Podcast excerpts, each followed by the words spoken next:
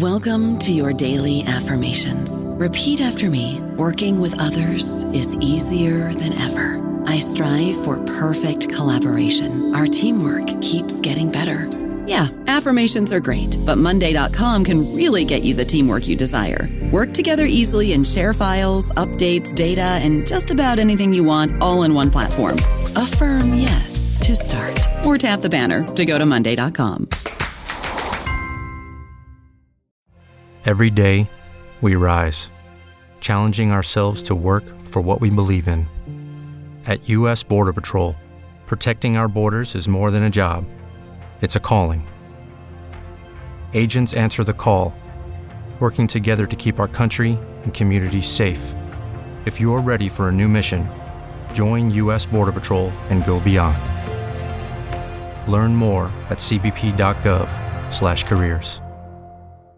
Hello, everybody. This is Marshall Poe. I'm the editor of the New Books Network, and I'd like to tell you that we have a new and improved website. It has two new features that we think you'll love. One of them is a vastly improved search engine so that when you type in keywords, you'll get a bunch of episodes really quick. The other is the ability to create a listener account. And in that listener account, you can save episodes for later listening. So you can create a kind of listening list. We think these features are neat and we think you'll enjoy them. Please visit the site today. Welcome to the New Books Network. Hello and welcome. You're listening to New Books in Gender Studies. My name is Sohini Chatterjee, and I'm a PhD candidate and Vanier Scholar in the Department of Gender, Sexuality, and Women's Studies at Western University. And I am delighted to have Dr. Shannon Philip with us today at NBN. Dr. Philip is a sociologist and ethnographer and is currently lecturer at the University of East Anglia and was previously a postdoctoral research associate at the Department of Sociology, University of Cambridge. Today, we'll be in conversation with Dr. Philip's new book, Becoming Young Men in a New India Masculinities, Gender Relations, and Violence in the Post Colony, published by the University of Cambridge Press in 2022. Welcome to the New Books Network, Shannon. Thank you, Sohini. Thank you. Such a pleasure to be here and very excited about this conversation. Me too. I'm very much looking forward uh, to being in conversation with you about your fascinating book. Um, could you begin by telling us a little bit about your intellectual journey and how it has shaped your book? Certainly. So, um, I guess growing up in India as a as a young person, particularly as a queer young person, the question of what was expected of me, how I'm supposed to behave, supposed to act as a man, has always been something that I have sort of grown up with and internalized, but also be, been at odds with. Um, so thinking about my own queerness and growing up in India has always made me reflect on this question of these expectations that people have, or my parents had, or my family had, or my school had from from what a man or boy should be, how he should walk, how he should talk, um, how he should act, and that's what the intellectual pursuit of this particular book was really um, founded upon this question of what is expected of men. How does one become a man?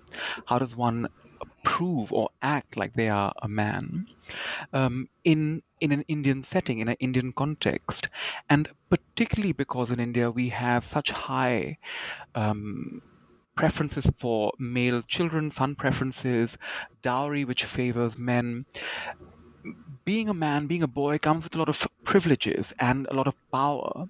Um, and these powers and these privileges can be used in multiple ways and can can be can have very damaging consequences um, for women and for other non-masculine bodies but it can also produce a lot of anxieties and vulnerabilities for men themselves. Um, and so it was really this fluidity between both the power that men have in indian society but then these expectations and obligations that they have to perform to um, that led me to this to this project.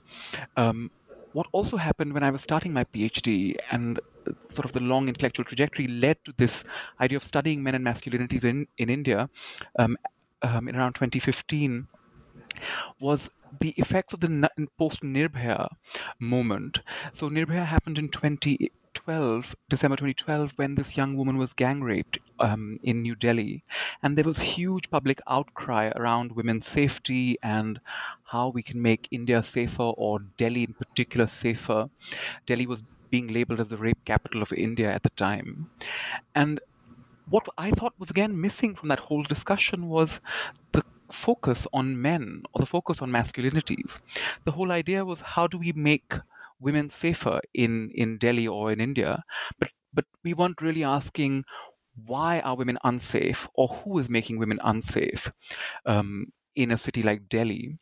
And so it constantly felt that again masculinities were being assumed or imagined but not really taken up or questioned.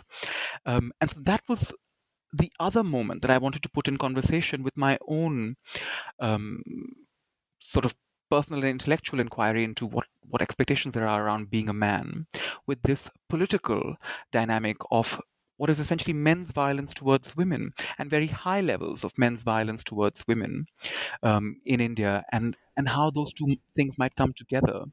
That's what I think the book is really looking at the power, the violence, uh, the privileges that men have in Indian society, but equally some vulnerability, some fragility, some cracks in these power um, dynamics that men experience and enjoy in India.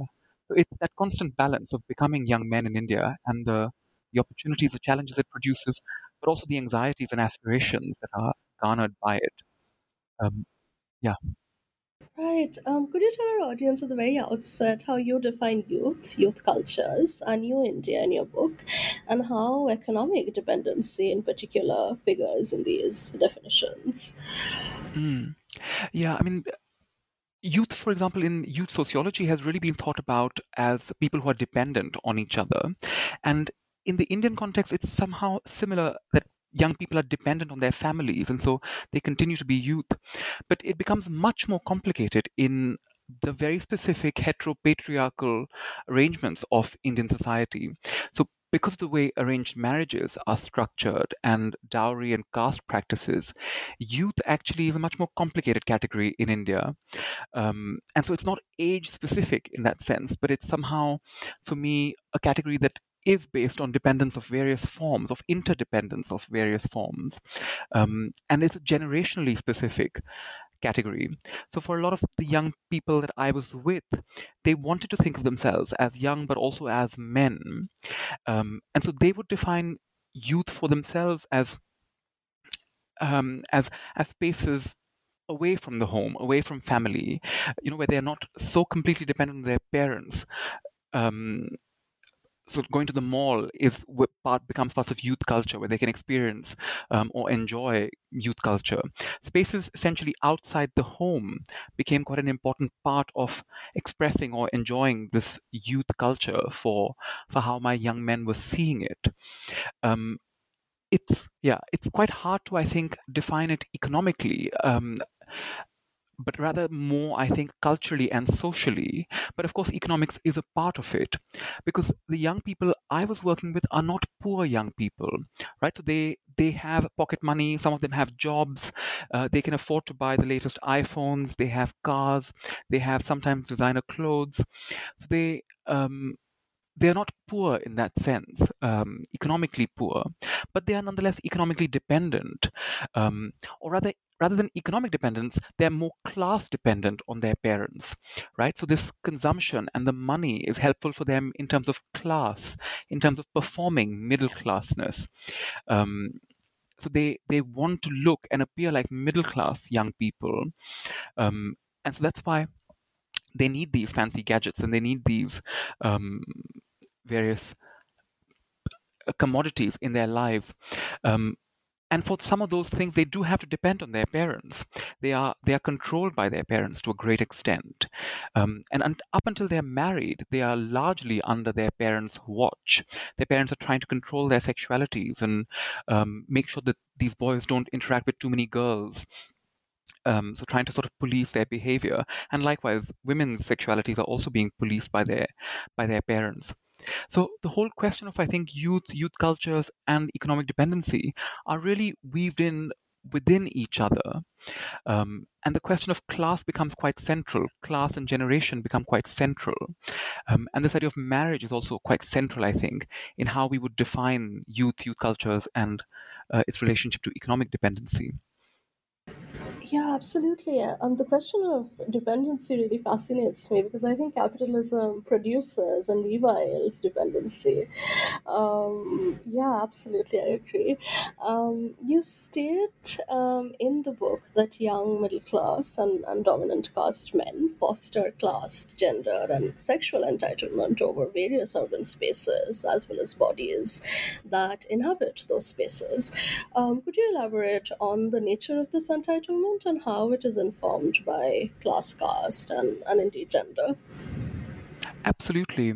So, I mean, what is well known again in the Indian gender scholarship is the privileges that are attributed to boys right from birth. So, son preference is such an important, um, important practice that we have in India, and that privileging of men continues all the way into dowry and then beyond, right? So, men already are extremely privileged beings in many ways in the particular heteropatriarchal context that we have in India.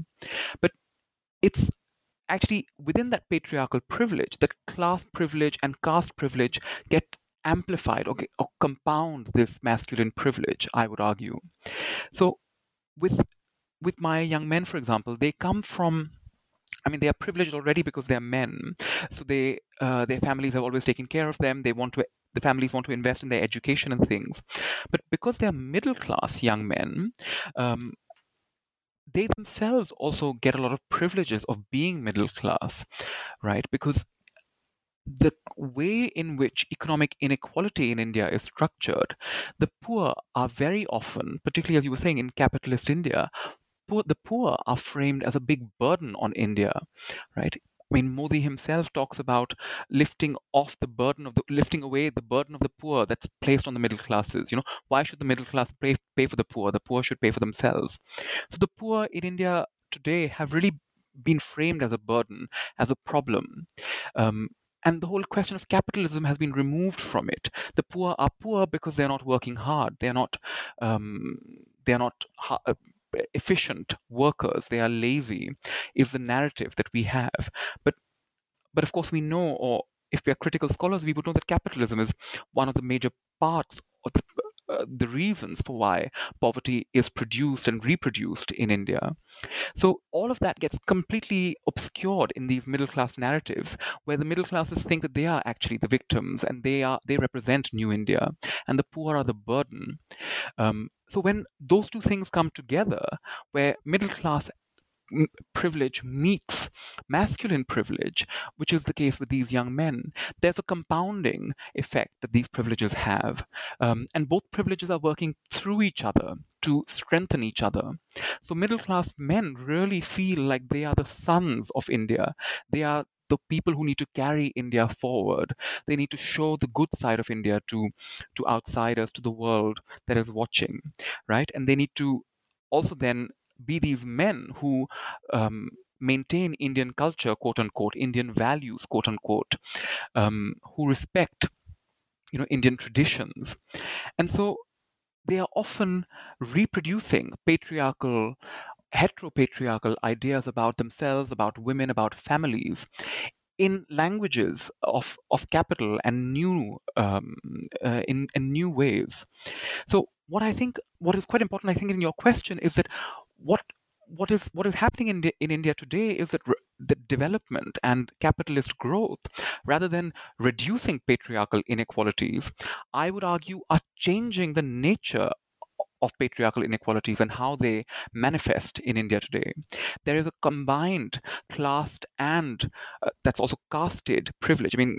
Um, working with the gendered privilege that's being reproduced in new and more insidious ways. Because these young men think of themselves as good men, as the new sons of India. They are educated, they are liberal in their opinions, they want to consume, they know how to go to the shopping malls and sit and eat and go for dates and things with women. So they think of themselves as modern men. But when it comes to women, they are still extremely patriarchal in their views, but they don't think of themselves as patriarchal. They think of themselves as knowing how to talk to women, how to treat women, that women like assertive men. And they think of poor men as problems, as the ones who are violent towards women, who are um, who need who are really the burden of India, um, and who need to be sorted out or gotten rid of somehow. So in that sense, there's a bolstering of both. And the caste question is more complicated because caste for these young men gets invisible. You know, we are modern men. We believe in gender equality. We don't believe in caste-based discrimination. We don't believe in looking down on um, uh, on lower caste people. We are we are beyond caste in that sense. So this very classic idea within critical um, Dalit studies of, of these young upper caste, middle caste men thinking of themselves as casteless, right, of being above caste and beyond caste, just like they would think of themselves as post patriarchal. They think of themselves as new men. Um, but it, that's not at all the case. They are enjoying caste privilege as well as class privilege combined with gendered privilege, and it's all working together. I don't know about you, but I'm very busy and I don't have a lot of time to cook. That's why I subscribe to Factor. Eating better is easy with Factor's delicious, ready to eat meals. Every fresh, never frozen meal is chef crafted, dietitian approved, and ready to go in just two minutes. You'll have over 35 different options to choose from every week, including Calorie Smart, Protein Plus, and Keto. These are two minute meals. Factor meals are ready to eat and heat, so there's no prepping, cooking, or cleanup needed.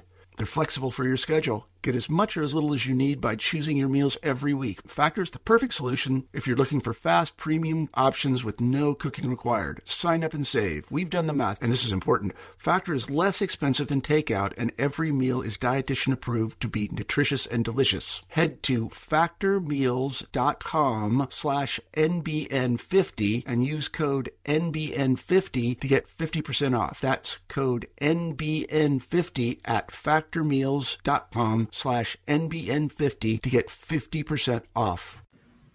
Yeah, that's that's absolutely fascinating. Um, one of my key takeaways from your book is that um, you argue homosociality in urban spaces in India is constituted, among other things, by violence. Um, I was wondering if you could tell us a little more about how violence figures in homosocial relationalities um, that men are forging in New India. Absolutely. I mean, wherever we go in India on the streets, it's men hanging out with each other, um, their arms all draped over each other, holding hands often. Um, but we would never see that kind of relationship between a man and a woman um, where holding hands with a woman gets immediately marked. The heterosexuality of a man and a woman coming together is very visible. It's almost hypersexualized, right? It's very obviously visible. But in India, homoeroticism is largely pushed underground to a great level because of the power of homosociality. This homosociality is extremely, I would argue, hetero and patriarchal, heteropatriarchal, in that it erases desire or hom- the possibility of homosexual desire from interactions between men. Um, but but nonetheless creates a very powerful bond amongst men, right? So a lot of scholars in India have written about how often when men are having sex with men, they would think of it as masti or fun, you know, inconsequential actions. But with a woman, it's always sexual. You can't have a friendship with a woman. It's that relationship becomes very sexual very quickly. There's a hypersexualization of women that's happening. Um, and and so I think that's where this element of violence comes in. Because the bond that men have, this homosocial bond, is really what I call in the book like a brotherhood, like a patriarchal brotherhood. Even the term that I kept encountering in my fieldwork was around bhai. You know, ye mera bhai hai, this is my brother, that is my, he's my brother, and together um, let us go out as brothers and, you know, look at girls or try and catcall girls. There's a very strong brotherly bond, a very strong homosocial bond um, that is created. And in the book, I'm arguing that this bond is created precisely because women are excluded from that bond. Women are treated as hypersexual beings, as being outside of this bond.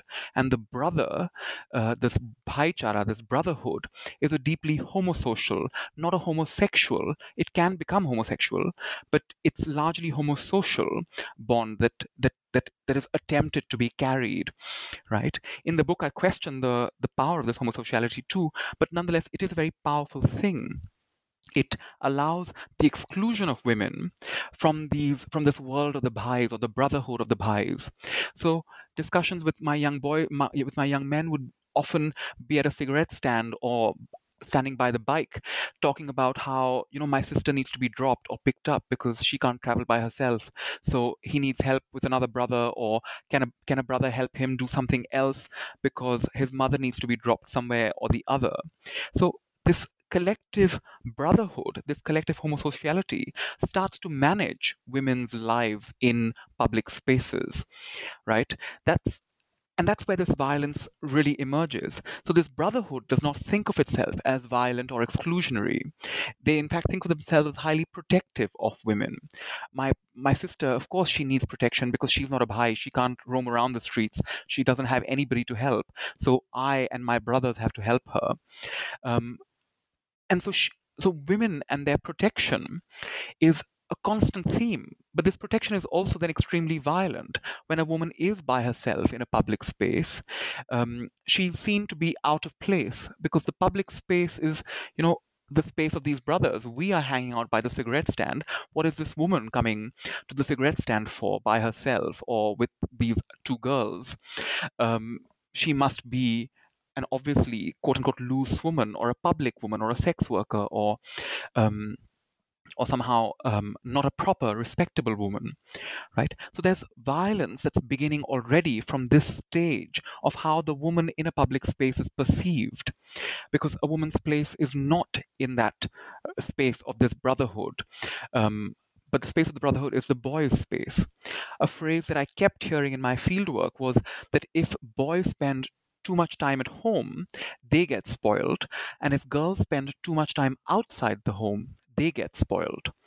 So the idea that a woman who's outside of um, pub, uh, in in public spaces, outside of her domestic space, is is getting spoiled already. Is interacting with too many men. It's meeting. She's meeting these brothers and these boys in a boys' space, and that's not appropriate, right? And likewise for for these boys, if they spend too much time at home, if they spend too much time with women and girls in the home, they get spoiled.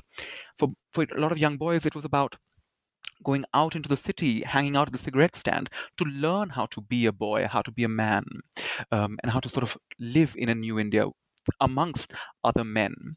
It was from men that you learn how to be a man. And that's where the deepest level of inequality and the continuum of violence that takes on various forms begins really at this privileging of the brotherhood and this underprivileging and hypersexualization of women that's going on. Right. Um, I was also wondering if you could tell us a little bit about your methodological choices and, and the complexities that those choices involved and how they have and how those choices have and those complexities have shaped your book. Absolutely. I mean, after the Nirbhaya incident, whenever I would talk to men about violence, you know, what is violence? Is there much violence? They would all be overly sensitive. Yes, there's a lot of violence. Um, India's sort of uh, the rape capital of the world. It's sort of a big embarrassment for us. And I would ask them who is violent. They would always talk about how women, how women are being violated by poor men or uneducated men. You know, I'm a good man middle class men would constantly talk about how I'm a good man, uh, but these poor men are violent. The men are coming from outside and violating women. They come from rural areas and violate women. It's these migrant men who are violating women. So for me, when I started talking to men and interviewing them to begin with, it was very difficult to get any sense of um, you know men's own uh, violence because they had such a strong and clear narrative about externalizing violence. So interviewing as a methodology really was not yielding much because whenever i talked to middle class men they had all the right language on all the right words of um, what a man should say. Do you believe in women's rights? Yes i absolutely believe in women's rights. And you know women should be respected. Violence towards women is wrong. It's really unfair. It's unjust. Um, that's the kind of narrative that i kept getting in interviews. But as soon as the interview would finish and we would just be hanging out, guys would start checking out women. When they became slightly more relaxed with me, they would start then um, pointing women out to me, talking about women, catcalling women, um, trying to grope women. And so I realized actually there's a big divergence between what these interviews are revealing and what the what the actual lived reality is revealing when just hanging out is revealing so I quickly realized that actually interviews was not going to cut it method, uh, in terms of methodology. Um, but but ethnographic hanging out, sort of this deep immersion with young men, would allow for more nuanced material to emerge. And that's what that's what ended up happening when I started hanging out with men deeply ethnographically. I started seeing this difference between what they say and what they do. And what they do is actually deeply uh, troubling and deeply problematic. And and that's what I then wanted to focus on the everyday actions of men rather than what they're saying. Um, and so that's why I then ended up focusing on young men and their their everyday actions. And one of the things was about their bodies, as you precisely were saying. Um, often in gender research, men are turned into abstractions. It's all about men and the mind. And within masculinity studies, there's a critique that women's bodies have been overanalyzed, right? There's an overemphasis on how women's bodies are treated and an underplaying of women's minds and um, women in abstract form. So that's another reason why I wanted to study men and their embodied practices, because again, they would talk in abstractions. Yes, Delhi is very unsafe for women, but who is it unsafe from? That's completely obscured. But when I start homing in on that, it's actually unsafe because of the way men are. It's because of the way men roam around the city, the way the men hang around in the metro stations or in the parks or on the streets. So men's bodies and their embodied practices again became a really important site for analytical inquiry because it was getting very easily obscured and hidden in this general discussion of violence towards women. And I wanted to more specifically look at men's violence towards women. What were these everyday actions and practices of men that was reproducing this violence?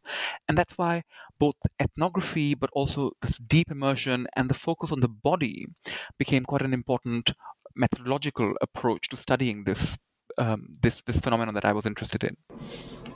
Right, building off of that, um, your your emphasis on the body. In The second chapter of your book, you write about the production of commodified and commodifiable bodies of young men, uh, which you argue is representative of a new globalizing India um, that is significantly shaping urban relationalities. Um, would you like to talk a little bit about the signifying body as a form of capital and its place in young men's becoming, as well as the violence and intimacies that are engendered through it? Absolutely. I mean, so th- women's bodies have been long studied, and there's a very important literature, very important feminist queer literature on women's bodies in India. Um, what has relatively been less studied is bodies of men and how they're changing, because they are very dramatically changing. So, various beauty products, um, consumer products, gyms, um, music videos, they all feature men's bodies in very specific and important ways um, in contemporary India. In fact, if I'm correct, men's beauty products are the largest growing market of um, cosmetics and grooming products in the world right now. So there is a new focus through capitalist expansion on men's bodies and commodifying men's bodies. Um, so a lot of men are very concerned about how their bodies look, what their bodies are like, uh, what parts of their bodies are big and small, and how they need to look um, like the the kinds of representations of masculinities that are in the films, in the ads. So embodying middle class middle classness through the body has become quite an important practice for young men and they keep emphasizing working on the body as hard work. Um, you know, I'm going to the gym because I want to clear my head and I want to build a strong body so that people respect me, people can see me. Um, as a as a modern man who takes care of himself and is well is well put together, so in that sense, the body is a very important um, catalyst of demonstrating class, but also gender, because the the way you use your body, the way you move your body is a very important way of demonstrating gender. If a man is too effeminate, then that body is not performing masculinity appropriately. So the body has to be then uh, de effeminized and turned into a slightly more macho performing body. So constantly during my research in Delhi, young men would tell me that I should walk with my legs more apart, I should stop smiling as much, I should start wearing t shirts rather than kurtas, because they all represented the appropriate type of masculine performance, masculine um, embodiment. Um, that represented control, modernity, class, gender. And so the body is a very important um, aspect of masculine becoming and masculine performance in India. And as I was saying, I think the focus on the body really helps us focus on um, violence in a very interesting way. What is what are men's bodies doing uh, in urban spaces? How are men's bodies positioned in relationship to women's bodies?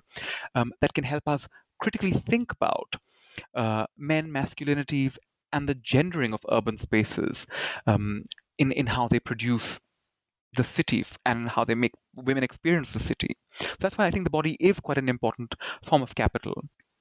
Yeah, that's so, so interesting.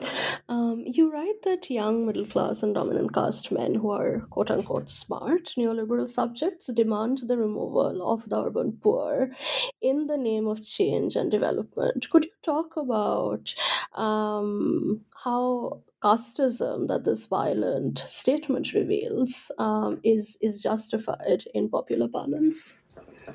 Yeah, I mean, this is a classic sort of uh, drawing room middle class conversation. The, what are the what are the problems of India? The problems of India are the poor, the overpopulation, it's uh, the uneducation, you know, the corruption. It's that kind of middle class narrative that these young men also keep embodying and keep talking about. It's also a narrative, a very dangerous narrative that's often reproduced in policy and uh, programmatic discourse that, you know, the poor in India are the problem. If you sort out education or health disparities, then we'll get rid of um, caste inequalities, gender inequalities, um, sexual inequalities. Somehow, development is portrayed as the the source of all problems. India is underdeveloped. That's why we have caste based discrimination, we have class based discrimination, gender based discrimination. And so development and economic progress will change all of that, will remove all of that. And that's precisely, I think, this commonsensical narrative that I want to challenge because um, because these young men are enjoying all kinds of privileges and saying these these kinds of drawing room comments these tropes essentially um, and and situating the blame of all of this on the poor um, on the working classes on the um, lower castes um, in that sense because that's where the problems are. Uh, that's where the projection of all of india's problems are um, narrativized and externalized.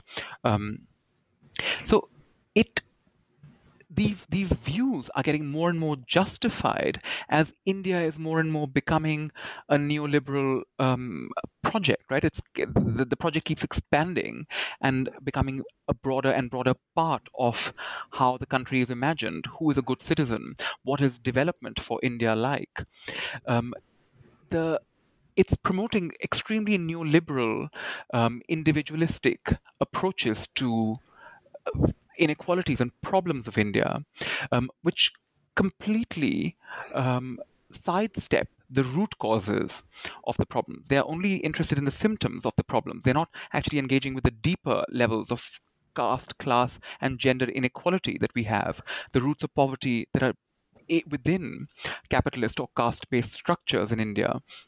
That's not being addressed. Um, and so it becomes somehow quite easily justified for these young men that yes, if India keeps developing, if, if it keeps modernizing, all of these problems will disappear.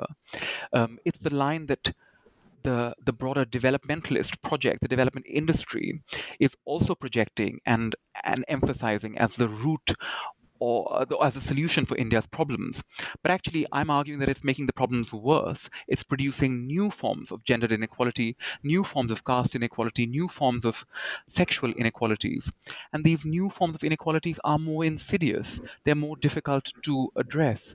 So, with my young men, they would hate the idea of them being labeled as casteist or sexist because they think of themselves as non caste or casteless people, as post patriarchal men. Yet, in fact, they are deeply patriarchal, they are deeply casteist, and their caste and uh, gender privilege are working through their class privilege in new and complex ways. Right. Um, this was a very, very nuanced and interesting conversation, Shannon. I'm, I'm so glad we could do this. I realize we're at the end um, of this interview, but before we let you go, would you like to tell us what you're currently working on? Absolutely. So, one of the things that I didn't get a chance to explore in this book is the role of technology and dating apps. So, with a lot of these young men, they are meeting women on dating apps, on Facebook, um, on Instagram. And so the next project is really looking at what dating apps is doing to uh, to gender and sexual lives of young people in India. Um, a lot of uh, literature already exists how Facebook or Instagram have a huge representation of men. And these young men of mine often would send unwanted messages, take screenshots of women. They would send um, friend requests to women that they, don't know, but they just find attractive. And try and somehow um, harass them into communicating, con- conversing, um, sexting, and getting into conversations. So that's the next project to look at online spaces and how gender online is getting um, complicated and its various inequalities are getting reproduced, but equally what new avenues there are now that are emerging. Um, so that's the new project, thinking quite literally about digital India and online techno masculinities, is what I'm calling it. I, I very much look forward to reading that whenever it comes out. Um, thank you so much, Shannon, for, for being with us today. Thanks, Sohini. It was an absolute pleasure and always so good to talk about the book and think with somebody else about it. Thank you.